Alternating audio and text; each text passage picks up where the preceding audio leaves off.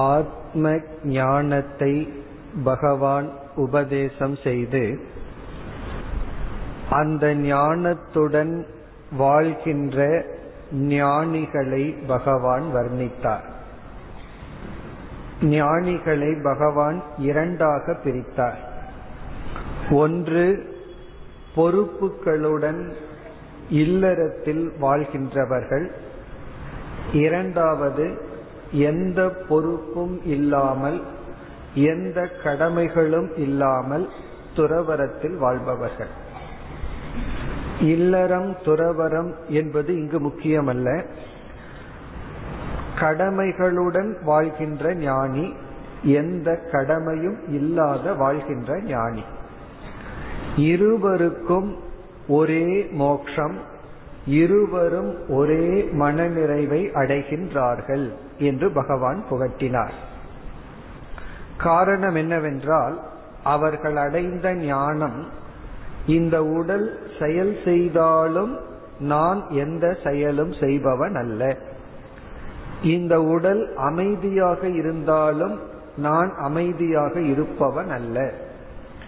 நம்முடைய மனம் வெளியில் உள்ள ஆரவாரங்களை பிரதிபிம்பித்து, வெளியில் உள்ள அமைதியை பிரதிபிம்பித்து, வெளியே சப்தங்களும் ஆரவாரங்களும் இருந்தால் நாம் பாதிக்கப்படுகின்றோம். வெளி சூழ்நிலை அமைதியாக இருந்தால் மனம் அமைதியை அடைகின்றது. ஞானியினுடைய மனநிலை வெளி சூழ்நிலைக்கும் தன்னுடைய உள் சூழ்நிலைக்கும் சம்பந்தம் இல்லை. ஒரு ஞானி வந்து குகையில தான் அமைதியாக இருப்பேன், ரயில் நிலையத்தில் என்னால் அமைதியாக இருக்க முடியாது என்றால் அவன் ஞானி அல்ல. எப்பொழுது குகையும் ரயில் நிலையமும் ஒன்றாகின்றதோ அப்பொழுதுதான் ஞானம். இப்ப வெளி சூழ்நிலை உள் மன நிறைவு சம்பந்தம் இல்லாமல் போக வேண்டும். ஆனால் ஆரம்பத்தில் சாதகர்களாக இருக்கும் பொழுது வெளி சூழ்நிலை சாதனைக்கு சௌகரியமாக இல்லை என்றால் கண்டிப்பாக வெளி சூழ்நிலையை மாற்ற வேண்டும். காரணம் என்ன? அந்த சூழ்நிலையுடன் போராடும் சக்தி இல்லை. வெளி சூழ்நிலையிடம் போராடும் சக்தி இருந்தால் பிறகு அந்த வெளி சூழ்நிலையிலிருந்து நாம் விடுதலை அடைகின்றோம். ஒரு அமைதியான சூழலை எப்பொழுது நாட வேண்டும் என்றால், ஆரவாரமான சூழ்நிலையில் நம்மால் இருக்க முடியாது என்றால். பிறகு இறுதியில் இரண்டும் ஒன்றுதான். இவ்விதத்தில் செயல்பட்டு கொண்டிருக்கின்ற ஞானி அடைகின்ற மன திருப்தியும், செயல்படாமல் அமைதியாக பொறுப்புகளும் கடமைகளும் அற்று இருக்கின்ற ஞானியினுடைய மன நிறைவும் ஒன்றுதான் என்று கூறினார்.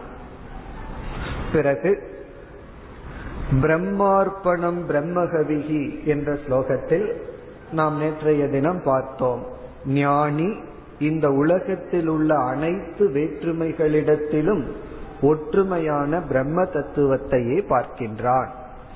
இவ்விதம் ஞான யோகத்தை பற்றிய விசாரத்தை முடித்து இனி இருபத்தி ஐந்தாவது ஸ்லோகத்திலிருந்து முப்பதாவது ஸ்லோகம் வரை பனிரண்டு சாதனைகளை பகவான் கொடுக்கின்றார் என்று பார்த்தோம். ஒவ்வொரு சாதனையையும் ஒரு யாகமாக கற்பனை செய்து பகவான் கொடுக்கின்றார். அதில் இருபத்தி ஐந்தாவது ஸ்லோகத்தில் இரண்டாவது வரியில் பேசப்படுகின்ற முதல் சாதனை பிரம்ம ஞான யஜ்ஞம். முதல் சாதனை பிரம்ம ஞான யஜ்ஞம். இந்த பனிரெண்டு சாதனையை இரண்டாக பிரிக்கின்றோம். ஒன்று பிரம்ம ஞான யஜ்ஞம், மீதி பதினொன்றும் இந்த ஞானத்துக்கு நம்மை தயார்படுத்துகின்ற சாதனைகள். ஞான யோகம் என்பது ஒன்று, பிறகு அறிவுக்கு நம்மை பண்படுத்தும் சாதனைகள் என்று பிரிக்கின்றோம். இந்த பிரம்ம ஞான யஜ்ஞம் என்பது பரமாத்மா என்கின்ற அக்னியில் பகவான் ஒரு உருவகத்துடன் பேசி வருகின்றார். இங்கு நெருப்பு வந்து எதற்கு உதாகரணம்? பரமாத்மா, நிலையான பொருள். அதுல ஹவிஸ், எதை உள்ளே தியாகம் செய்கின்றோம் என்றால் நம்முடைய அகங்காரம் அல்லது ஜீவத்துவம், இண்டிவிஜுவாலிட்டி, நான் என்கின்ற தனித்தன்மை. இப்ப நான் என்கின்ற தனித்தன்மையை முழுமையான பரமாத்மாவிடம் தியாகம் செய்தல், இது ஞானத்தினால் நடைபெறக்கூடிய யஜ்ஞம். இனி இந்த ஞான யஜ்ஞத்தினுடைய பெருமையை பகவான் பிறகு பேச போகின்றார். இனி நாம் மற்ற பதினோரு சாதனைகளை வரிசையாக பார்ப்போம். இந்த ஸ்லோகத்தினுடைய முதல் வரியில் இரண்டாவது சாதனை தெய்வ யஜ்ஞம். தெய்வ யஜ்ஞம் இது இரண்டாவது அடுத்த சாதனை. தெய்வ யஜ்ஞம் என்றால் இறை வழிபாடு, பிரார்த்தனை. யாக ரூபமாக ஒரு காலத்தில் இறைவனை வழிபட்டார்கள். நாம் எந்த விதத்தில் இறைவனை வழிபட வேண்டுமோ அந்த விதத்தில் வழிபட முடியுமோ அந்த விதத்தில் இறைவனை வழிபடுதல், பிரார்த்தனை, இறை வழிபாடு. இந்த இறை வழிபாடு இரண்டு முக்கிய காரணத்திற்காக செய்யப்படும். ஒன்று, நாம் ஏதோ ஒன்றை வேண்டி நிற்போம், அதற்காக செய்யப்படும். எனக்கு இது வேண்டும் அது வேண்டும். அந்த வேண்டுதல் வந்து பொருளாக இருக்கலாம், மன தூய்மையாக இருக்கலாம், எது வேண்டுமானாலும் இருக்கலாம். எனக்கு தேவை, அறிவு தேவை, அமைதி தேவை, தெளிவு தேவை, அல்லது சௌகரியங்கள் தேவை என்றெல்லாம் பிரார்த்தனை செய்தல். இரண்டாவது பிரார்த்தனை அனைத்தும் இருந்து விட்டது, இன்று எனக்கு ஒன்றும் தேவையில்லை என்றாலும் ஏற்கனவே இறைவனால் கொடுக்கப்பட்டதற்கு நன்றி சொல்லும் விதத்தில் பிரார்த்தனை செய்தல். இப்ப இரண்டு காரணத்துக்கு பிரார்த்தனை செய்வார்கள். ஒன்று தேவைக்காக, இனி ஒன்று கொடுத்ததற்காக நன்றி சொல்லும் விதத்தில் இறைவனை பிரார்த்தனை செய்தல். இப்ப அடுத்த கேள்வி வந்து, பிரார்த்தனை செய்துட்டா மட்டும் தேவையானது கிடைத்து விடுமா என்றால், பிரார்த்தனை என்பது ஒரு செயல், எந்த ஒரு செயலுக்கும் பலன் இருக்கும். பிரார்த்தனை என்ற செயலுக்குரிய பலன் இருக்கும். வெறும் பிரார்த்தனையே கொடுத்து விடாது, அந்த பிரார்த்தனை நம்மை சரியான முயற்சியில் ஈடுபடுத்தும்.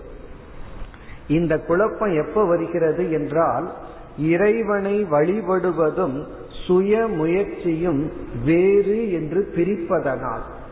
சுய முயற்சி இறைவனை வழிபடுதலை பிரிக்க முடியாது. இறை வழிபாடு நம்மை சரியான முயற்சியில் ஈடுபடுத்தி இறைவன் முயற்சி செய்ய வைத்து நமக்கு பலனை கொடுப்பார். இதைத்தான் பகவான் எல்லோருமே என்னுடைய நியதிப்படிதான் வாழ்கின்றார்கள் என்று சொன்னார். எந்த ஒரு பலனும் முயற்சி இல்லாமல், கர்மம் இல்லாமல் வந்து விடாது. ஆகவே இறை வழிபாடு என்பது ஒரு செயல், அந்த செயல் நம்மை சரியான முயற்சியில் ஈடுபடுத்தி பலனை கொடுக்க வைக்கும். என்ன, பலர் வந்து முயற்சி செய்கிறார்கள், தவறான டைரக்ஷன், தவறான பாதையில் முயற்சி செய்தால் பலன் நமக்கு கிடைப்பதில்லை. இப்ப இறை வழிபாடு வந்து நம்மை முயற்சி செய்ய வைத்து நமக்கு பலனை கொடுக்கும். அதை ஒரு காலத்தில் யாக ரூபமாக, யஜ்ஞ ரூபமாக இறைவனை வழிபட்டார்கள். காலத்துக்கு காலம் வழிபடுகின்ற முறை மாறுபடும், ஆனால் வழிபாடு என்பது மாறுபடாது. ஆகவே பகவான் கூறிய முதல் சாதனை ஞான யஜ்ஞத்திற்கு பிறகு நம்மை பண்படுத்தக்கூடிய சாதனைகளில் முக்கிய சாதனை கர்மயோகத்தில் போடலாம், அல்லது பக்தி யோகம் என்று கூறலாம். இது வந்து தெய்வ யஜ்ஞம். தெய்வ யஜ்ஞம்னா இறைவனை வழிபடுதல், இறைவனுக்காக தியாகம் செய்தல். இதை நம்ம சுருக்கமா கர்மயோகம் அல்லது பக்தி யோகம் என்று கூறலாம். இனி அடுத்த ஸ்லோகத்தில், இருபத்தி ஆறாவது ஸ்லோகத்தில், இரண்டு சாதனைகளை பேசுகின்றார். முதல் வரியில் உள்ள முதல் சாதனை தம யஜ்ஞம் என்று சொல்லப்படுகிறது. தம யஜ்ஞம் என்றால் புலனடக்கம், இந்திரிய ஒழுக்கம், இந்திரிய கட்டுப்பாடு. இதுல வந்து இந்திரியங்கள் வந்து நெய் அல்லது ஹவிசை போல. கட்டுப்பாடு என்கின்ற எண்ணம், இந்திரியங்களை ஒழுங்குபடுத்த வேண்டும் என்கின்ற சங்கல்பம் அக்னி அல்லது நெருப்பு. ஒரு யாகத்துல வந்து நெருப்பில் ஒன்றை போடுகின்றோம். இங்கு இந்திரிய கட்டுப்பாடு என்கின்ற யாகத்தில் இந்திரியங்கள் என்பதை நாம் தியாகம் செய்கின்றோம். எதற்குள்? கட்டுப்படுத்த வேண்டும் என்கின்ற சங்கல்பத்தில். ஒன்றை நம்ம வந்து சங்கல்பம் செய்துதான் கட்டுப்படுத்த முடியும். இப்ப இந்திரிய கட்டுப்பாடு ஏன் என்றால், நம்முடைய ஸ்தூல உடலுக்கு ஆரோக்கியம் எப்படிப்பட்ட உணவை கொடுக்கின்றோம் என்பதை பொறுத்து, நம்முடைய உடலின் ஆரோக்கியம் நம்ம கொடுக்கிற உணவை பொறுத்து. அதே போல நம்முடைய மனதின் ஆரோக்கியம் புலன்கள் வழியாக, கண்கள் மூலமாக, காதுகள் மூலமாக எதை மனதிற்கு உணவாக கொடுக்கின்றோம் அதை பொறுத்து. இப்ப நல்ல உறுதியான அமைதியான தெளிவான மனம் தேவை என்றால் ஹெல்த்தி மைண்ட் அப்படின்னு சொல்லுவோம். உடலுக்கு மட்டும் ஹெல்த் இல்லை, மனதிற்கும் ஹெல்த் இருக்கு, பிறகு நோய் இருக்கின்றது, எல்லாமே இருக்கு. சாஸ்திரம் வந்து எப்படி நம்முடைய உடலை சரீரம் சொல்லுதோ அதே போல நம்ம மனதை சூக்ஷ்ம சரீரம், கண்ணுக்கு தெரியாத ஒரு உடல் என்று சொல்கின்றது. இப்ப அந்த உடலுக்கும் ஒரு ஆர்டர் இருக்கு, நியதி இருக்கு, நோய் இருக்கு, ஆரோக்கியம் இருக்கின்றது. இப்ப அந்த மனதை நாம் ஆரோக்கியமாக வைத்திருக்க வேண்டும் என்றால் நல்ல விஷயங்களை கொடுக்க வேண்டும். அதுல இந்த இடத்தில் தீய விஷயங்களை கொடுக்க கூடாது என்பது இங்கு சாதனை. இப்ப தமக என்றால் எந்த பொருள்கள் எந்த விஷயங்கள் மனதிற்குள் சென்றால் மனதிற்கு கேடு விளைவிக்குமோ அதை செலுத்தாம இருத்தல். இப்ப முதல் வரியில தம யஜ்ஞம் அப்படின்னு சொன்னா தடுத்தல், தடை செய்தல். எதை தடை செய்தல்? கண்ணு வழியா எதை பார்த்தா மனதுல கோபம், மோகம், பொறாமை போன்றவைகள் வருமோ அதை தவிர்த்தல். காது வழியா எதை கேட்டால் மனதிற்கு சில நோய் போன்ற தீய குணங்கள் வருமோ அதை தவிர்த்தல். இப்ப இந்த குழந்தைகளுக்கு டெலிவிஷன் மூலமா தேவையில்லாத விஷயங்களை உள்ள கொடுக்கிறோம். அப்ப என்ன ஆகுது? என்னதான் உடலுக்கு ஆரோக்கியமான உணவை கொடுத்தாலும் மனதிற்கு ஆரோக்கியமான சூழ்நிலைகளை நம்மால் கொடுக்க முடிவதில்லை, கடினமாக இருக்கின்ற. இப்ப எப்பொழுதுமே ஒருவன் ஒருவனை கொள்வது, இதையே பார்த்து கொண்டிருந்தால் குழந்தைகளுக்கு என்ன உள்ள போகின்றது அப்படின்னா வயலன்ஸ் தான். அப்ப என்ன ஆகின்றது? அந்த குழந்தையினுடைய மனமும் அமைதியை இழந்து பழிவாங்குதல், அடித்தல், உதைத்தல், இப்படிப்பட்ட எண்ணங்கள் தூண்டப்படுகின்ற. இப்ப இந்த மனதிற்கு காரணம் என்ன என்றால் புலனடக்கம் இல்லை. இந்திரியங்கள் வழியாக தீய எண்ணங்களை மனதிற்கு நாம் கொடுத்து விடுகின்றோம், அதை நாம் தவிர்த்தல். இப்ப எந்த ஒரு பொருள், சப்தம் போன்றவைகளை நம்ம கொடுத்தோம்னா மனம் கெட்டு விடுகின்றதோ, ஆரோக்கியத்தை இழந்து விடுகின்றதோ அதை கொடுக்காமல் இருத்தல். இதெல்லாம் ஆரம்பத்துல முக்கியமான பத்தியம். ஞானிக்கு தமம்னு ஒண்ணு கிடையாது. காரணம், எதையெல்லாம் பார்க்கின்றானோ அதையெல்லாம் இறைவனாக பார்க்கின்றான். ஆகவே எந்த பொருளும் அவனை பாதிக்காது. ஆகவே இந்திரிய கட்டுப்பாடுங்கிற சொல்லுக்கு அர்த்தமில்லை ஞானிக்கு. ஆனால் ஆரம்பத்தில் இருப்பவர்களுக்கு ஒவ்வொரு பொருளும், ஒரு பொருள் வந்து நல்ல எண்ணத்தை தூண்டுகின்றது, ஒரு பொருள் தீய எண்ணத்தை தூண்டுகின்றது, தீய எண்ணத்தை தூண்டும் சூழ்நிலையிலிருந்து விலகி இருத்தல், அது ஒரு தமம். அல்லது வந்து சங்கம் மிக மிக முக்கியம், நட்பு மிக மிக முக்கியம். நமக்கு வந்து சில தீய பழக்கங்கள் இருந்து அப்பொழுதுதான் அதிலிருந்து வெளியே வந்தோம் என்றால் அந்த பழக்கம் உள்ளவர்களுடைய சூழ்நிலையில் நம்மை வைத்து கொண்டால் நமக்கு வந்து சக்தி இருக்காது. ஆகவே இங்க தமம் என்றால் தீய சூழ்நிலையிலிருந்து விலகி இருத்தல். இப்ப நம்ம சொல்லலாம், அந்த சூழ்நிலையில் இருந்தாலும் நான் வந்து சூழ்நிலையினால் பாதிக்கப்பட மாட்டேன் என்று எப்பொழுது உறுதி இருந்தால். அதனாலதான் இரண்டு பேர் இருந்தார்கள், ஒருவருக்கு வந்து பல தீய குணங்கள், இனி ஒருவருக்கு ரொம்ப நல்ல குணம். இந்த நல்ல குணத்தின் உடையவரிடம் நீ போய் சேர்ந்து நீ திருந்தி வா அப்படின்னு ஒருத்தர் அனுப்புனார். இப்ப இவங்க ரெண்டு பேரும் நண்பர்கள் ஆனார்கள். இங்க என்ன வேணாலும் நடக்கலாம், அவர் இந்த விதத்துல திரும்பலாம் அல்லது நல்ல குணமுடையவர்களுக்கு தீய குணமும் வந்து விடலாம். இப்ப இந்த சங்கம் என்பது நம்மை பாதிக்கின்ற மிக முக்கியமான ஒன்று. அதனாலதான் சத் சங்கம், தீயாரை கண்டு விலகி செல் அப்படியெல்லாம் பெரியவர்கள் சொல்லி உள்ளார்கள்.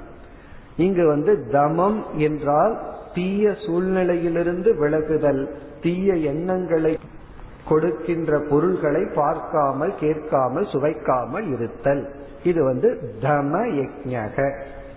இனி இரண்டாவது வரிக்கு வந்தால் அதுதான் முதல் வரியில் ஸ்ரோத்ராதீனி இந்திரியாணி சம்யம அக்னிஷு ஜுஹ்வதி. இந்த சாதனைகளை எல்லாம் பகவான் ஒரு யஜ்ஞமாக உருவகப்படுத்தி பேசுகின்றார்கள். காது முதலிய இந்திரியங்களை கட்டுப்படுத்தப்பட வேண்டும் என்ற அக்னியில் சிலர் யாகம் செய்கின்றார்கள். இனி இரண்டாவது வரிக்கு வந்தால் விஷய கிரகண யஜ்ஞம். தம யஜ்ஞம்ங்கிறது முதல் வரியில் சொல்லப்பட்டது, இரண்டாவது வரியில் விஷய கிரகண யஜ்ஞம். இப்ப இங்கு வந்து என்ன சொல்லப்படுகிறது என்றால், நம்முடைய கண்கள் காதுகள் போன்ற புலன்கள் வந்து பயன்படுத்துவதற்காகத்தான் பகவானால் படைக்கப்பட்டுள்ளது. கண்ணை படைச்சிட்டு பார்க்காத, காதை படைச்சிட்டு கேட்காதன்னு சொன்னா எதற்கு கண்ணை படைச்சிருக்கணும் காதை படைச்சிருக்கணும்? தீய விஷயங்களைத்தான் கேட்க வேண்டாம் என்று சொல்லப்பட்டது. இந்த பகுதியில் பகவான் நல்ல விஷயங்களை பார்த்தல் கேட்டல் அதை சாதனையாக குறிப்பிடுகின்றார். அதாவது ஊர் வம்பு அல்லது தேவையற்ற காசிப்னு சொல்றமே, அதை கேட்காம இருக்கிறது எவ்வளவு கடினமோ அதே கடினம் நல்ல விஷயங்களை கேட்டல். இப்ப இரண்டாவது வரியில சொல்ற சாதனை வந்து சப்தம் முதலிய நல்ல விஷயங்களை நமக்குள் கொடுத்தல். நமக்கு வந்து நன்மையை தருவதை யாராவது சொல்லி அந்த நன்மை வந்து அந்த நேரத்துல இன்பத்தை தரவில்லை என்றால் அதை கேட்கறதுக்கு நம்ம தயாரா இருக்க மாட்டோம். உபனிஷத்துல வந்து நாம் எதையெல்லாம் நாடுறோமோ அதை இரண்டாக பிரித்து, ஒன்று நன்மை, இனி ஒன்று இன்பம் என்று சொல்கின்றது. இன்பத்தை வந்து பிரேயஸ் என்றும் நன்மையை ஸ்ரேயஸ் என்றும் பிரிக்கின்றது. எதெல்லாம் நமக்கு நன்மையை தருமோ அதெல்லாம் ஆரம்பத்துல இன்பமா இருக்கணுங்கிற அவசியம் கிடையாது. அதே சமயத்துல எதெல்லாம் இன்பத்தை தருதோ அதெல்லாம் நன்மையா இருக்கணுங்கிற அவசியம் கிடையாது. யாராவது நமக்கு நன்மையை உபதேசித்தால் அதை நம்மால கேட்பதற்கு முடியாது. அந்த நேரத்தில் அதை கஷ்டப்பட்டு கேட்டு பழகுவது ஒரு சாதனை. இப்ப சாஸ்திரத்தை கேட்டல், சிந்தித்தல், நல்ல விஷயத்தை பார்த்தல், இப்படி இந்திரியங்களை நம்முடைய மன வளர்ச்சிக்கு பயன்படுத்துதல். முதல் வரியில இந்திரியங்களை நம்முடைய சீர்கேட்டுக்கு பயன்படுத்தாமல் இருத்தல். இப்ப பகவான் வந்து ரொம்ப பேலன்ஸ் பண்ணி உபதேசம் செய்கிறார். நம்முடைய புலன்களை பயன்படுத்துதல், அதே சமயத்தில் பயன்படுத்தாமலும் இருத்தல். அதுதான் இந்த இருபத்தி ஆறாவது ஸ்லோகத்தில் சொல்லப்பட்ட சாதனைகள். இனி அடுத்த ஸ்லோகத்தில் ஒரு யாகத்தை குறிப்பிடுகின்றார், ஒரு யஜ்ஞம், ஒரு சாதனை. அதை சம யஜ்ஞம் என்று அழைக்கின்றோம்.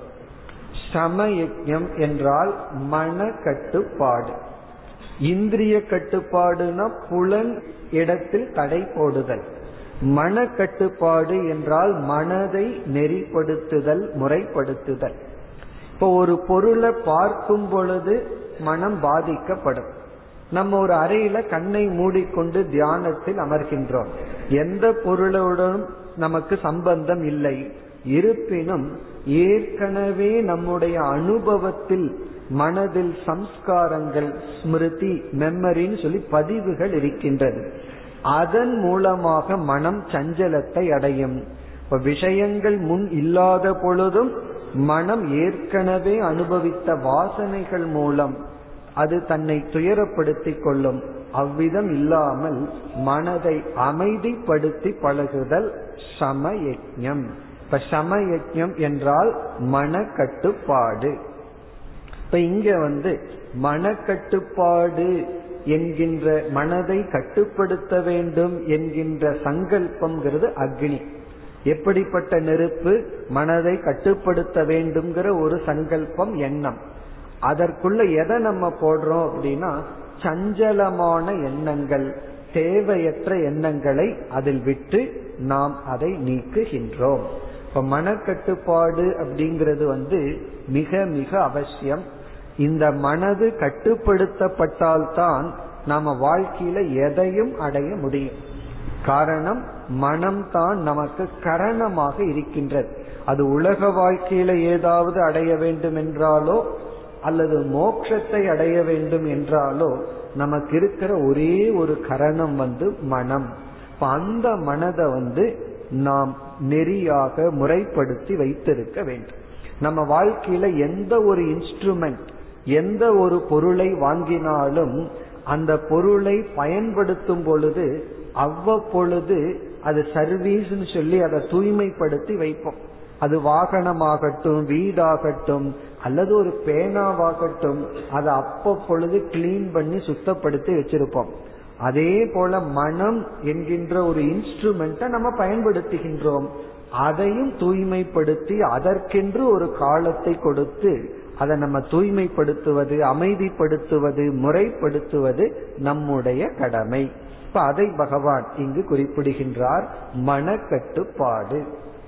இப்ப இதெல்லாம் தான் கடினமான சாதனைகள். இப்ப நம்ம பூஜை பண்றது, யாகம் செய்தல், இது போன்ற பக்தி, ஆரம்பத்தில் இருக்கின்ற பக்தி மிக சுலபம். காரணம், நம்மை மாற்ற சொல்லி அவைகள் சொல்வதில்லை.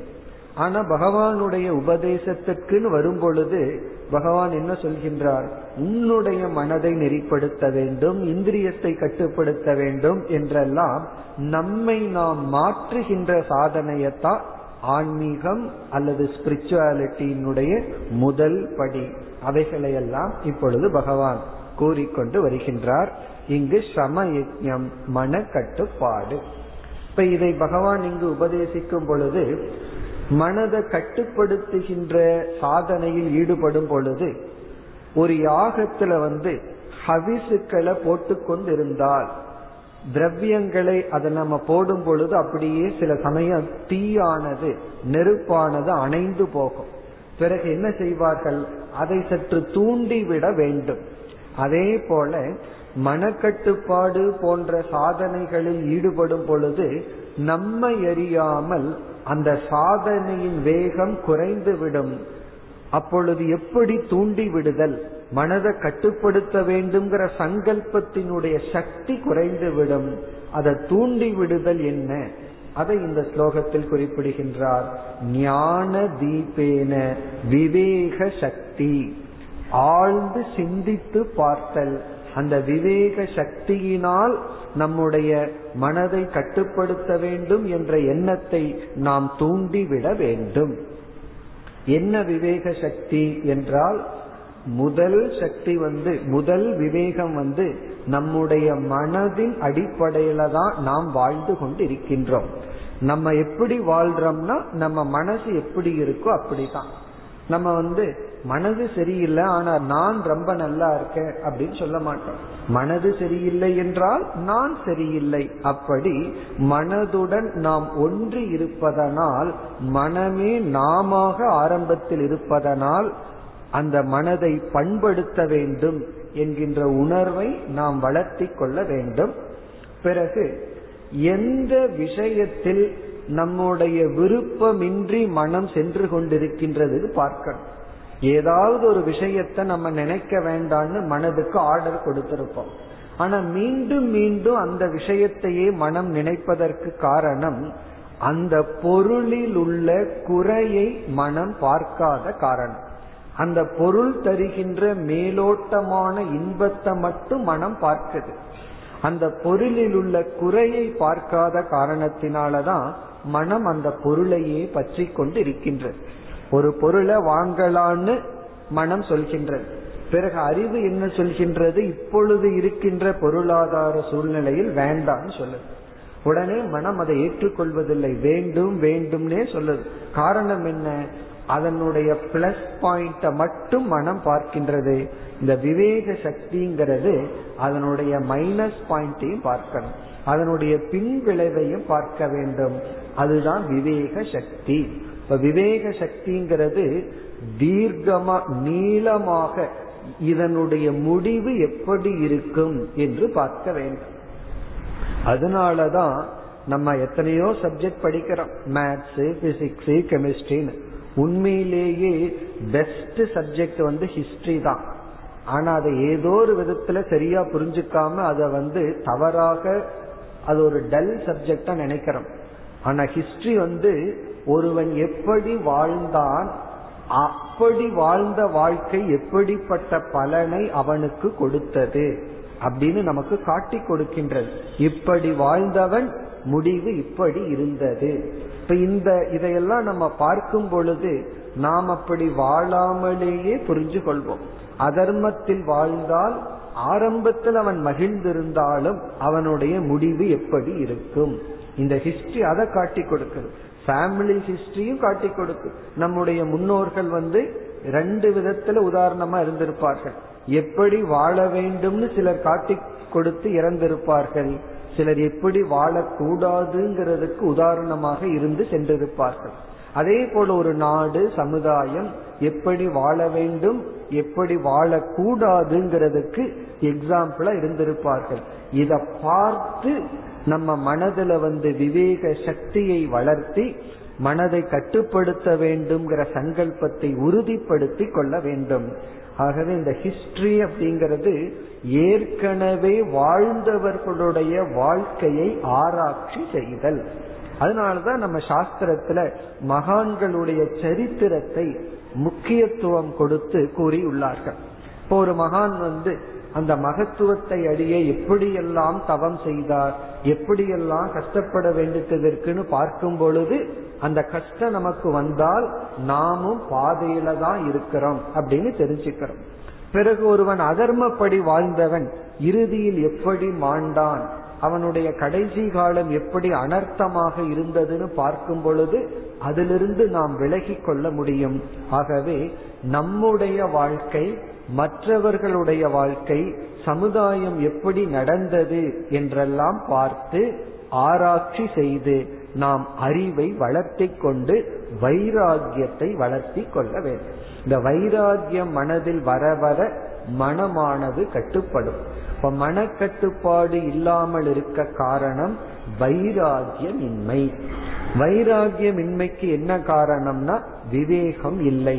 நம்ம வாழ்ந்த வாழ்க்கை, மற்றவர்கள் வாழ்ந்த வாழ்க்கையை நாம் கவனித்து அதிலிருந்து ஞானத்தை அடையாததுதான்.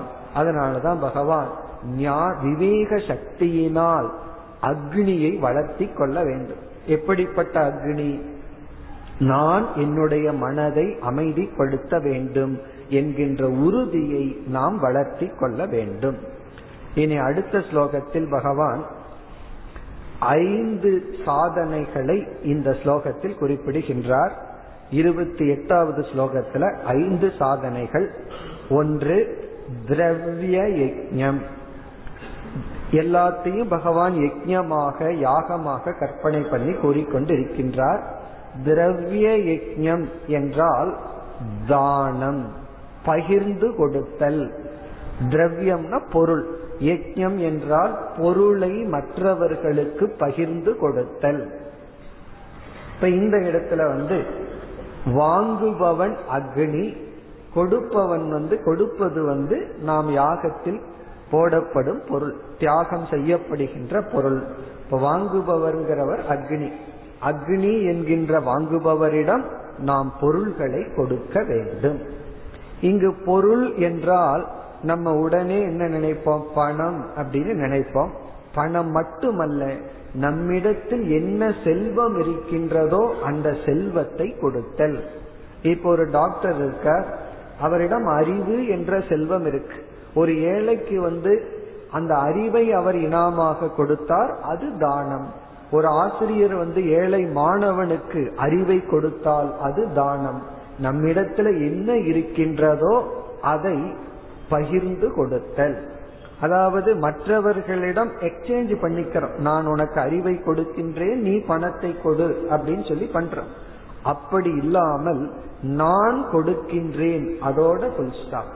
எனக்கு உன்னிடம் இருந்து எதுவும் வேண்டாம் என்று எந்த எதிர்பார்ப்பும் இல்லாமல் நம்மிடம் இருப்பதை பகிர்ந்து கொள்ளுதல்.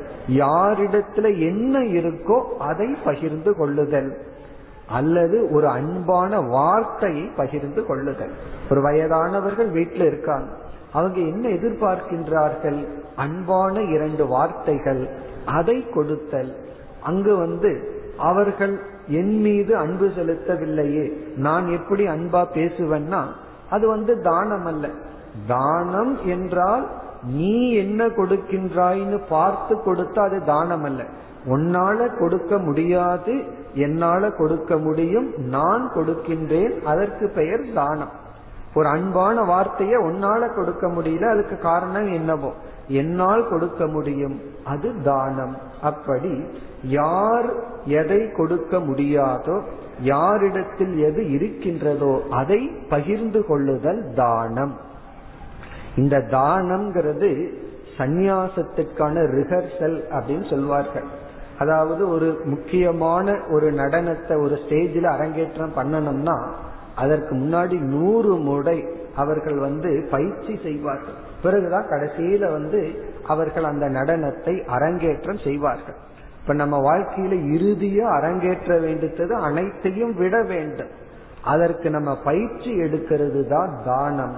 பிறகு கடைசியில யார் யாருக்கு கொடுத்தல், எல்லாமே ஈஸ்வரனுடையது. நமக்கு ஏதோ கொடுத்து வச்சிருக்கார், நம்ம கொடுத்தோம், நம்ம விட்டு விடுகின்றோங்கிறது இறுதி நிலை. அப்படி நம்ம மனதை விரிவுபடுத்த தானம் ஒன்றுதான் உபாயம். எனக்கு பணம் இல்லை, அதனால நான் தானம் செய்ய முடியாதுன்னு சொல்ல முடியாது. யாருக்கு எது இருக்கின்றதோ அதை கொடுத்தல். ஒரு ஏழை வந்து அவனுடைய உழைப்பை கொடுத்தல் பெரிய தானம். பொதுவா ஏழையாக இருப்பவர்கள் வந்து ஒரு சிறிய காரியம் செஞ்சா பெரிய கணக்கு பார்ப்பார்கள், அவ்வளவு சுலபமா உழைப்பை கொடுத்து விட மாட்டார்கள். ஒரு அறிவாளி வந்து அவ்வளவு சுலபமா அறிவை பகிர்ந்து கொள்ள மாட்டார்கள். யாரிடத்துல என்ன இருக்கோ அது அவர்களை அறியாமல் லோபம் என்ற புத்தியை கொடுத்து விடும். ஒரு பொருள் வர வர அந்த பொருளுடன் சைடு எஃபெக்டா வர்றது வந்து லோபம். அது கிடைக்க கிடைக்க யாரிடமும் நான் கொடுக்க கூடாது, வெச்சு பாதுகாக்க வேண்டும்ங்கிறது சொல்லாமல் இயற்கையாக வந்து விடுகிறது. நம்ம வந்து ஒரு பயிரை வந்து பயிரிடுகின்றோம், அதற்குத்தான் தண்ணி விடுறோம். ஆனா முயற்சி இல்லாமல் இந்த கலைன்னு சொல்றமே, முள் செடி வருவது போல நம்ம நல்லதை ஒன்ன செஞ்சாலும் அது அறியாமல் தீயதும் சேர்ந்து வருகிறது. அப்படி ஒரு அறிவை அடைந்தால், ஒரு கலை ஞானத்தை அடைந்தால், பணத்தை அடைந்தால் லோபம் அதிகரிப்பதை நாம் பார்க்கின்றோம். இதெல்லாம் ஆராய்ச்சி பண்ணி பார்த்தா நமக்கு தெரியும். ஒருவர் சாதாரண நிலையில் இருப்பார், லோபம் குறைவா இருக்கும். பணம் வர வர பார்த்தீங்கன்னா லோபம் அதிகமாகும், அவருடைய தானம் குறையும். இல்லையே ஒருவர் வந்து இப்ப ஆயிரம் ரூபாய் தானம் பண்றாருன்னா அப்ப அவருக்கு ஒரு கோடி ரூபாய் சொத்து இருக்கும். ஆனா அவருக்கு வந்து ஒரு ஒரு ஐம்பதாயிரம் சொத்து இருக்கும் போது ஐநூறு ரூபாய் தானம் பண்ணியிருப்பார். இப்ப அந்த ரேஷியோவை பார்த்தோம் அப்படின்னா பொருள் வர வர நம்ம எரியாமல் பயம், குறுகிய நோக்கு வந்துவிடும். நம்மை விரிவுபடுத்த நமக்கு தானம் ஒன்றுதான் உபாயம். ஆகவே பகவான் வந்து தான யஜ்ஞம் என்ற உபாயத்தை குறிப்பிடுகின்றார். அடுத்தது வந்து தபோ யஜ்ஞம். இந்த ஸ்லோகத்திலேயே அஞ்சு சாதனையை கூறுகின்றார். தபோ யஜ்ஞம். தபோ யஜ்ஞம் என்பது நம்முடைய உடல், மனம் போன்றவைகளை எந்த வெளிப்பொருளுக்கும் அடிமையாக்காமல் பார்த்து கொள்ளுதல். எந்த ஒரு ஆப்ஜெக்டுக்கும் நம்மை அடிமைப்படுத்தாமல் பார்த்து கொள்வதுதான் தவம். தவம் அப்படின்னு சொன்னாவே உருக்குதல் அப்படின்னு பொருள். உருக்குதல் சொன்னா இப்ப இருக்கிற குணத்தை உருக்கி நல்ல விதத்தில் மாற்றி அமைத்தல், அதுதான் தவம். இது வந்து பொதுவான சொல். உண்மையிலேயே தவம்ங்கிற சொல்ல அனைத்து சாதனைகளிலும் சேர்த்து கொள்ளலாம். தானம் பண்றது ஒரு தவம், இந்திரிய கட்டுப்பாடு ஒரு தவம், தியானம் மன கட்டுப்பாடு ஒரு தவம். அப்படி அனைத்து சாதனைகளையும் தவம் என்று சொல்லலாம். உபனிஷத்து வந்து தவத்தை பற்றி சொல்லும் பொழுது ஒரு நிபந்தனை ஒன்று சொல்கின்றது.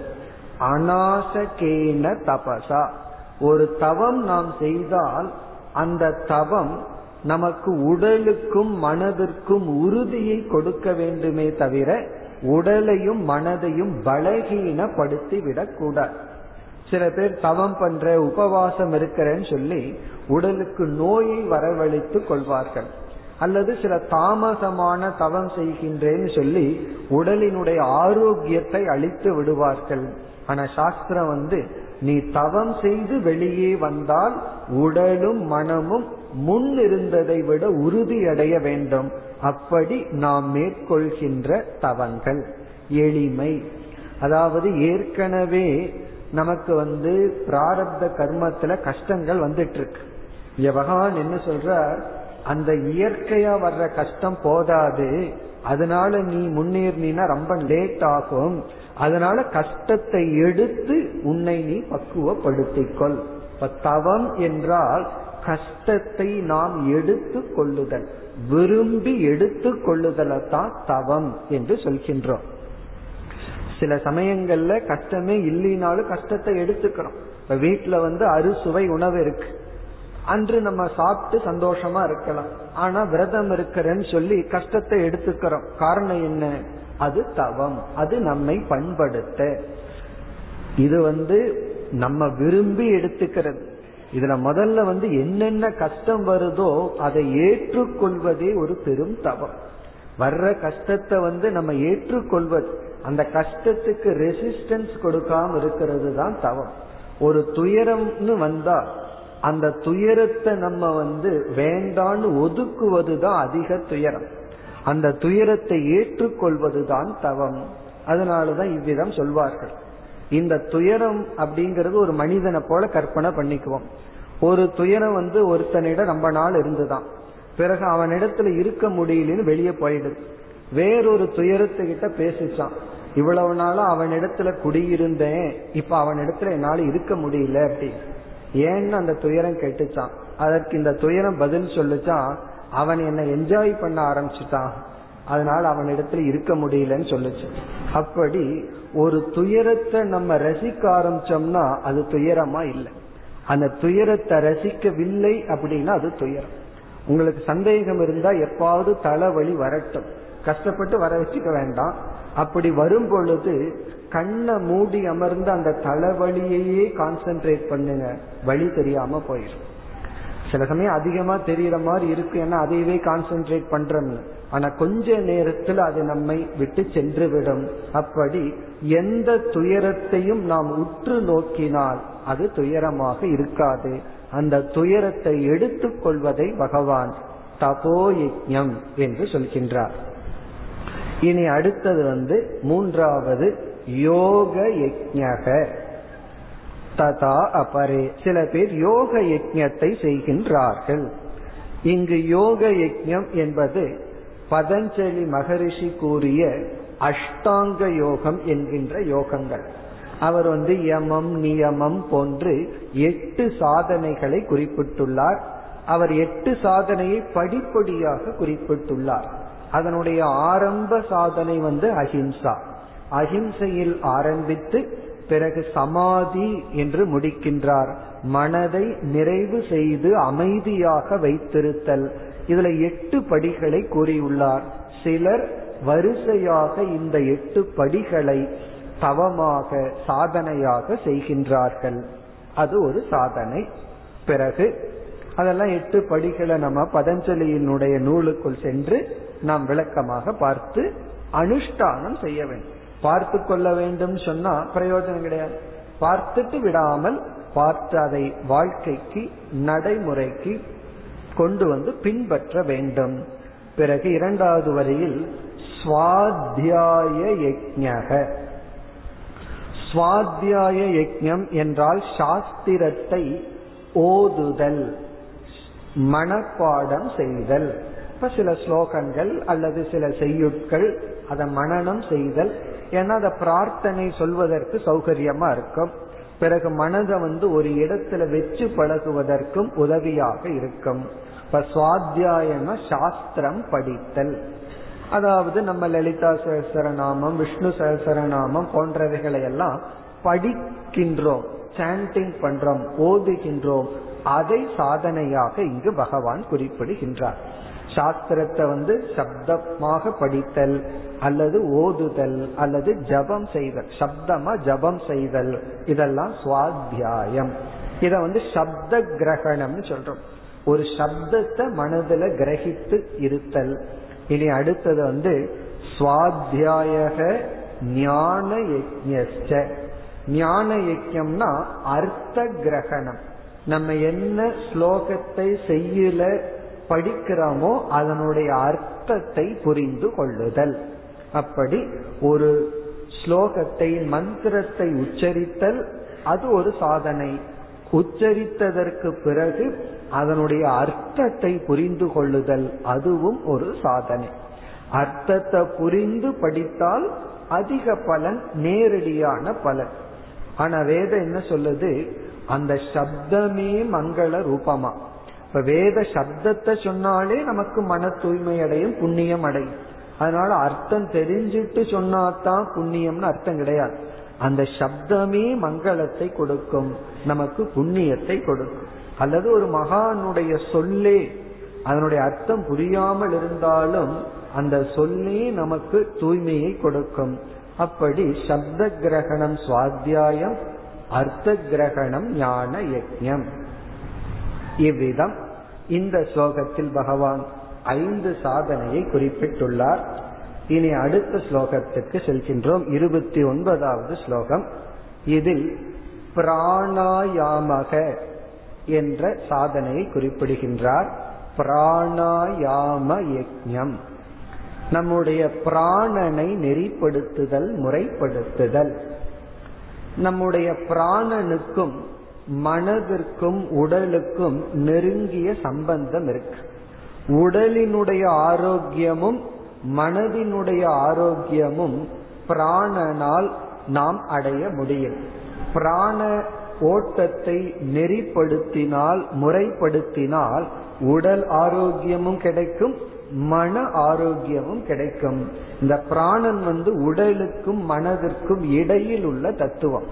அப்படி பிராணாயாமம் என்கின்ற சாதனையை செய்து நம்முடைய உடலையும் மனதையும் பக்குவப்படுத்த வேண்டும். உடலுக்கு ஆரோக்கியம், மனதிற்கு அமைதி. இந்த மனதிற்கும் பிராணனுக்கு என்ன சம்பந்தம் என்றால், ஒருவருக்கு வந்து கோபம் வரும் பொழுது அல்லது வந்து பயம் வரும் பொழுது அவருடைய பிராண ஓட்டத்தை நம்ம கவனிச்சோம்னா தெரியும், ரொம்ப வேகமா ரெஸ்ட்லெஸ்ஸா இருக்கு. ஒருவர் மனதுல அமைதி, அன்பு, கருணை இருக்கும் பொழுது பிராண ஓட்டத்தை கவனிச்சோம்னா அவரை அறியாமல் மெதுவாக சென்று கொண்டு வரும். யாராவது மெதுவா பிராணனை விட்டுட்டு திட்டிக் கொண்டு இருக்க மாட்டார்கள். அந்த பிராண திட்டும் பொழுதே பிராணனுடைய வேகமும் அதிகரிச்சிடும். கோபப்படும் பொழுதே மூச்சு மேல போய் கீழே வர்றதை நம்ம பார்க்கிறோம். அப்படி மனதினுடைய உணர்வுக்கும் பிராணனுடைய செயலுக்கும் சம்பந்தம் இருக்கு. அதே போல சில உடலில் இருக்கின்ற நோய்கள், ஆஸ்மா, பசியின்மை போன்ற நோய்களை எல்லாம் பிராண பயிற்சியினால் நம்ம வந்து சரிப்படுத்தலாம்.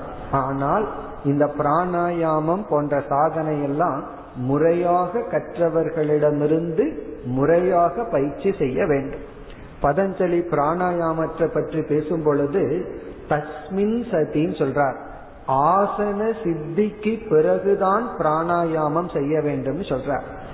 ஆசன சித்தினா ஒழுங்கா ஒரு இடத்துல பதினஞ்சு நிமிடம் அமர்ந்து பழகிய பயிற்சிக்கு பிறகு பிராணாயாமம் செய்ய வேண்டும். இல்லைன்னா சில பேர் வந்து பஸ்ல போகும்போது செய்யலாமா, ஓடிட்டே பிராணாயாமம் பண்ணலாமா, இப்படி எல்லாம் தோன்றும். காரணம் என்ன, இந்த பிராணாயாமம் பண்றது களவுக்கு நாம் அமர்ந்து பழகவில்லை, மனதில் ஒரு அமைதி இல்லை. அப்படி வேகமான உணர்வுடன், சோகமான மனநிலையில், அதிகமாக உடல் நோயால் பாதிக்கப்பட்ட சமயத்தில் இப்படிப்பட்ட பிராணாயாமத்தை எல்லாம் எடுத்துக்கொள்ள கூடாது. அப்படி எடுத்துட்டோம் அப்படின்னா பிராணாயாமத்தினுடைய சைடு எஃபெக்ட் வந்து மிக மிக அதிகமானது. அப்படி ஏதாவது டேமேஜ் ஆயிடுதுன்னு சொன்னா ரெக்கவரி வந்து மிக மிக சுலபம் அல்ல, மிக மிக கடினம். அதனால இந்த பிராணாயாமத்தை எல்லாம் மிக கவனமாக நாம் பயின்றவர்களிடம் மெதுவாக செய்ய வேண்டும். திடீர்னு உற்சாகம் வந்து சில பேர் வந்து ஒரு நாளைக்கு அஞ்சு முறை பண்ணணும், நான் டூர் போறேன் பதினஞ்சு நாள் ஆகும் எல்லாம் சேர்ந்து இன்னைக்கே பண்ணிட்டு போயிடலாம் அப்படியெல்லாம் நம்ம செய்யக்கூடாது. அந்தந்த நாள் எவ்வளவு செய்யணுமோ எப்படி செய்யணுமோ அப்படித்தான் இந்த பிராணாயாம பயிற்சியை மேற்கொள்ள வேண்டும். இனி இறுதியாக முப்பதாவது ஸ்லோகத்தில் பகவான் கூறுகின்ற யஜ்ஞம் நியத ஆகார யஜ்ஞம். நியத ஆகார யஜ்ஞம் என்றால் உணவு கட்டுப்பாடு. நாம் உட்கொள்கின்ற உணவு கட்டுப்படுத்தப்பட்டதாக இருக்க வேண்டும். இது இறுதி மிக மிக கடினமான சாதனை, அவ்வளவு சுலபமான சாதனை அல்ல. ஒன்னா நம்மால அதிகமா சாப்பிட முடியும், இல்ல சாப்பிடாம இருக்க முடியும். இந்த அளவா சாப்பிட்றதுங்கிறது மிக மிக கடினம். அதாவது மனிதன் ரெண்டு விதத்துல துயரப்படுகின்றான். சாப்பிட்றதுக்கு முன்னாடி வயிற்றுல காலியாகி பசின்னு துயரம், சாப்பிட்ட உடனே ஓவரா போயிடுதுன்னு துயரம். சாப்பிட்டதுக்கு முன்னாடியும் கஷ்டம், சாப்பிட்டதுக்கு அப்புறமும் கஷ்டப்படுகின்றார். காரணம் என்ன? கட்டுப்பாடு இல்லை. இந்த நியதாகாரத்துல பல நியதிகளை நம்ம சொல்லலாம். இங்க நம்ம மூன்று நியதியை பார்க்கலாம். முதல் நியதி வந்து மித ஆகாரம். மிதம் என்றால் அளவான ஆகாரம். எது நமக்கு தேவையோ அளவோ அந்த அளவு சாப்பிடுவது மிதம். மிதம்னா அளவாக சாப்பிடுதல். அளவா சாப்பிடுதல்னா நம்ம உடலுக்கு எவ்வளவு தேவையோ அவ்வளவு சாப்பிடுறது. சில சமயங்கள்ல பிளேட்ல யாராவது எக்ஸ்ட்ரா விட்டு விடுவார்கள், உடனே வேஸ்ட் பண்ண கூடாதுன்னு சொல்லி சாப்பிடுவோம். அப்ப நம்மளுடைய வயிறு வந்து டஸ்ட்பின்னை விட மோசமானது, அதுல போட வேண்டாம், வேஸ்ட் இதுல போட்டுக்கலாம்னு சொல்லி உணவை வேஸ்ட் பண்ண கூடாதுங்கிறது ஒரு வேல்யூ, நம்முடைய உடலையும் வேஸ்ட் பண்ண கூடாதுங்கிறது ஹையர் வேல்யூ. ஆகவே நம்ம வந்து மிதமாக உட்கொள்ள வேண்டும், அளவாக உட்கொள்ள வேண்டும். இது கடினம்தான், ஆனால் இதை நாம் பயிற்சி செய்ய வேண்டும். இனி அடுத்தது வந்து அளவா சாப்பிட்றேன்னு சொல்லி கொஞ்சமா சிப்ஸ், பிறகு வந்து ஊறுகாய், அப்பளம், இது இதே சாப்பிட்டு இருக்காங்கன்னு வச்சுக்கோமே, அதனால என்ன பிரயோஜனம், நான் அளவா தானே சாப்பிட்றேன்னு சொல்லி. அடுத்தது வந்து ஹிதம். ஹிதம்னா எப்படிப்பட்ட உணவு நன்மையை நமக்கு கொடுக்குமோ அதை ஏற்றுக்கொள்ளுதல். மிதம்னா அளவாக, இந்த அளவா சாப்பிட்றது நல்ல உணவாக, உடலுக்கு ஆரோக்கியத்தை கொடுக்கும் உணவாக சாப்பிட வேண்டும். இப்ப மிதம் ஹிதம், மித ஆகாரம் ஹித ஆகாரம். இது வந்து சாதாரண நிலையில். பிறகு நமக்கு மன தூய்மை வேணும், சித்த சுத்தி வேணும் என்றால் அடுத்தது ஒன்று இருக்கு, அது சாஸ்திரம் கூறுவது. சாந்தோக்கிய உபநிஷத்துல உணவை மூன்றாக பிரித்து மிக மிக ஸ்தூலமான பகுதி வெளியே சென்று விடுகின்றது. பிறகு இடைநிலையில் இருக்கின்ற பகுதி நம்முடைய இரத்தமாக எலும்பாக மாறுகின்றது. சூக்ஷ்மமான பகுதி நம்முடைய மனதாக மாறுகின்றது என்று சொல்லப்படுகிறது. அப்ப இந்த உணவு வந்து மூன்றா பிரிக்கப்பட்டு இந்த சக்கைன்னு சொல்றமே அது வந்து வெளித்தள்ளப்படுகின்றது. பிறகு உணவு வந்து மற்ற பகுதி வந்து உடலாகின்றது, உணவினுடைய சூக்ஷ்ம பகுதி மனதாகின்றதா. ஆகவே மூன்றாவது நியமம் வந்து அமேத்யம் என்று சொல்லப்படுகிறது. அமேத்ய ஆகாரம். மேத்யம் என்றால் சம்ஸ்காரம் அற்றது, பழையது, கெட்டது, அழுகியது, அல்லது ரொம்ப நாள் ஃப்ரிட்ஜில் வச்சது அப்படி சொல்லணும். அதிக நாள் ஏதோ கொஞ்ச நேரம் வச்சுக்கிறதுக்கு தான் ஃப்ரிட்ஜ் கண்டுபிடிக்கப்பட்டது. அல்லது வந்து குக் பண்றதுக்கு முன்னாடி நம்மளுடைய வெஜிடபிளை வைக்கிறதுக்கு தான் ஃப்ரிட்ஜ் கண்டுபிடிச்சாங்களே தவிர சாம்பாரெல்லாம் பண்ணி உள்ள வைக்கிறதுக்கு அது கண்டுபிடிக்கப்படவில்லை. அப்படி பழையது. அமேத்தியம்னா அது வந்து இறைவனுக்கு படைக்க தகுதியற்றது அப்படின்னு அர்த்தம். இறைவனுக்கு படைக்க தகுதியற்ற உணவை நாம் உட்கொள்ள கூடாதான்.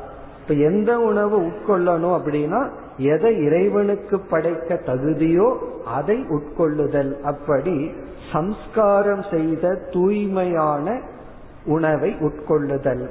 இவ்விதம் ஆகார நியமம் என்று பகவான் கூறி இப்படி பலர் அவரவர்களுக்கு ஏற்ற சாதனைகளை செய்து கொண்டு இருக்கின்றார்கள் என்று இருபத்தி ஐந்தாவது ஸ்லோகத்தில் ஆரம்பித்து முப்பதாவது ஸ்லோகம் வரை பனிரெண்டு சாதனைகளை யஜ்ஞமாக கற்பனை செய்து கூறி, இதுல ஒரு சாதனை ஞான யஜ்ஞம், ஆத்ம தத்துவத்தை உணர்தல். மற்ற சாதனைகள் அந்த ஞானத்துக்கு நம்மை பண்படுத்துதல் என்று கூறினார். இனி அடுத்த முப்பத்தி ஓராவது ஸ்லோகத்தில் இவ்விதம் பகவான் கூறிய யஜ்ஞங்களை பின்பற்றுவதனால் என்ன பலன், பின்பற்றவில்லை என்றால் என்ன பலன், அதை குறிப்பிடுகின்றார். இந்த யஜ்ஞங்களை எல்லாம் அனுஷ்டானம் செய்தால், பகவான் வகுத்து கொடுத்த சாதனைகளை எல்லாம் பின்பற்றினால் என்ன பலன்? என்ன பலன்? ஏற்கனவே பகவான் கூறிய பலன் தான். இவர்கள் யஜ்ஞப்படி இங்கு கூறிய சாதனைகளை பின்பற்றினால் சனாதனம் பிரம்ம யாந்தி, என்றும் உள்ள அழியாத பரம்பொருளை அடைகின்றார்கள். என படிப்படியாக அவர்கள் தூய்மை அடைந்து பிரம்மத்தையே அடைகின்றார்கள். அது வந்து பலன். இனி இந்த யஜ்ஞத்தை பின்பற்றவில்லை என்றால், பகவான் கூறிய சாதனைகளை ஒருவன் பின்பற்றவில்லை என்றால் அதனுடைய பலன் நாயம் லோகோஸ்தி அயஜ்ஞஸ்ய, நான் சொல்லிக் கொடுத்த இந்த டிசிப்ளின் ஒழுக்கத்தை பின்பற்றவில்லை என்றால் அவர்கள் இந்த உலக வாழ்க்கையும் கூட நன்கு அனுபவிக்க மாட்டார்கள். அயம் லோகனா இந்த லோகத்திலேயே அவர்களுக்கு சுகம் இல்லை. ஏன்னா இங்க பகவான் சொன்ன சாதனைகளை பின்பற்றி நம்ம மோட்சத்துக்கு போறோமோ இல்லையோ, இந்த உலகத்தில் வெற்றியை அடையலாம். இப்ப இறக்கின்ற தருவாயில நான் பிறந்து வாழ்ந்து அடைய வேண்டித்ததை அடைஞ்சிட்டேன்னு சொல்லி ஒரு மகிழ்ச்சியுடன் இந்த உலகத்திலிருந்து விடை பெற்று செல்லலாம். அது இறக்கின்ற தருவாயில் மட்டுமல்ல, நம்ம வாழ்க்கையே இந்த உலகத்தை நான் நன்கு பயன்படுத்தி விட்டேன் அப்படின்னு ஒரு மகிழ்ச்சி அவர்களுக்கு கிடைக்கும். யாருக்கு? இந்த யஜ்ஞத்தை பின்பற்றுபவர்கள். இல்லை என்றால் இந்த உலகத்தையே அவர்கள் அனுபவிக்காதவர்கள் ஆகி விடுகின்றார்கள். நம்ம என்ன சொல்றோம்? மனிதனாக பிறந்து இந்த உலகத்தை பயன்படுத்தி மேலான நிலைக்கு செல்லணும்னு பார்க்கிறோம். இவர்கள் வந்து இந்த உலகத்தையும் கூட அனுபவிக்காதவர்கள் ஆகி விடுகின்றார்கள். காரணம் என்ன? டிசிப்ளின் இல்லை என்றால், ஒழுக்கம் இல்லை என்றால் நம்ம இந்த உலகத்தையும் அனுபவிக்க முடியாது. ஒரு மாணவன் வந்து கஷ்டப்பட்டு படிக்கலன்னு சொன்னா என்ன ஆகும்? அவன் இந்த உலகத்தையும் நன்கு அனுபவிக்க முடியாது. அவன் கஷ்டப்பட்டு தியாகம் செய்து படிச்சான்னா இந்த உலகத்தை நன்கு அனுபவிக்கின்றான். அதே போலதான் ஒழுக்கங்களை, இங்கு சொன்ன சாதனைகளை பின்பற்றினால் அதிக சுகம். ஒரு பொருளை நம்ம சாப்பிட்றதுனால சுகம் உண்டு, விரதம் இருக்கிறதுனால அதிக சுகம். ஆனா ஆரம்ப காலத்துல தெரியாது, பிறகுதான் தெரியும். இந்த தவத்தினாலும் ஒழுக்கத்தினாலும் வரும் சுகத்தை மனம் அனுபவித்து பழகிறதுக்கே கொஞ்ச நாள் ஆகும். அப்படி அனுபவித்து விட்டால் நம்ம வந்து ஏனோ தானோன்னு தாறுமாறாக வாழ்வதை விட நெறிப்படி வாழ்வதனுடைய சுகம் அதிகமாக இருக்கும். அதை அவர்கள் இழந்து விடுவார்கள். பிறகு பகவான் கேட்கின்றார், அப்படி இருக்க பரலோக சுகம் அவர்களுக்கு ஏது? அவர்கள் இகலோகத்தையும் இழந்து பரலோகத்தையும் இழந்து விடுகின்றார்கள். இப்ப இனி வருகின்ற அடுத்த இரண்டு ஸ்லோகத்தில் இவ்விதம் எத்தனையோ சாதனைகள் சொல்லப்பட்டுள்ளது. அனைத்து சாதனைகளையும் பகவான் இரண்டாக பிரிக்கின்றார். நம்ம ஏற்கனவே பார்த்தோம். ஒன்று நம்மை பக்குவப்படுத்தும் சாதனை, இனி ஒன்று மோட்சத்தை கொடுக்கும் ஞானம். இப்ப இங்கு என்ன சொல்கின்றார்?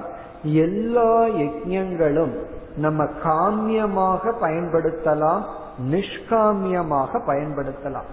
தியானம் செய்யலாம், பிறகு பிராணாயாமம் செய்யலாம், இந்திரிய கட்டுப்பாடு போன்ற அனைத்து சாதனைகளையும் செய்து இந்த உலகத்தை நன்கு அனுபவிக்கணும்னு ஒருத்தன் விரும்பலாம்.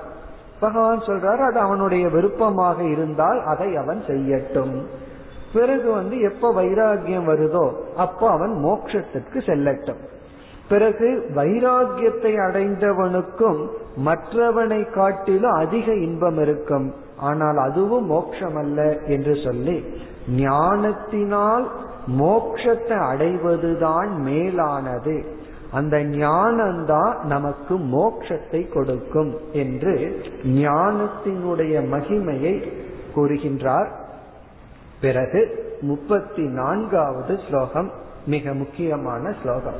நம்ம இந்த அத்தியாயத்தில் ஆங்காங்கு சில முக்கிய ஸ்லோகங்களை பார்த்துட்டு வர்றோம்.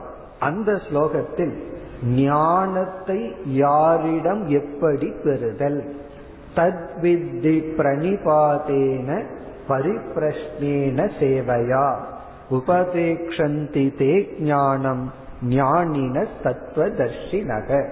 இது வந்து ஒரு நோட்டபிள் ஸ்லோகம். இங்குதான் பகவான் யாரிடத்தில் எப்படிப்பட்டவனாக இந்த ஞானத்தை அடைதல், எந்த ஞானம், மோட்சத்தை கொடுக்கும் ஞானத்தை அடைதல் அல்லது மோட்சத்திற்கான பாதையை பற்றிய ஞானத்தை அடைதல்.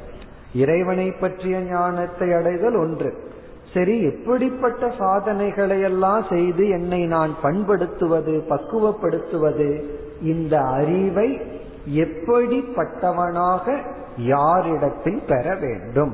இங்கு வந்து சிஷ்யனுடைய லட்சணமும் குருவினுடைய லட்சணத்தையும் பகவான் குறிப்பிடுகின்றார்.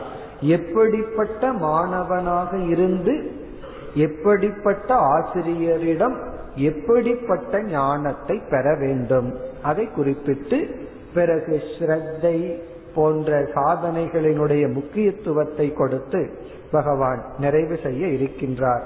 அடுத்த வகுப்பில் நாம் நிறைவு செய்வோம். ஓம் பூர்ணமத் பூர்ணமிதம் பூர்ணாத் பூர்ணமுதச்யதே பூர்ணஸ்ய பூர்ணமாதாய பூர்ணமேவாவசிஷ்யதே. ஓம் சாந்தி சாந்தி சாந்தி.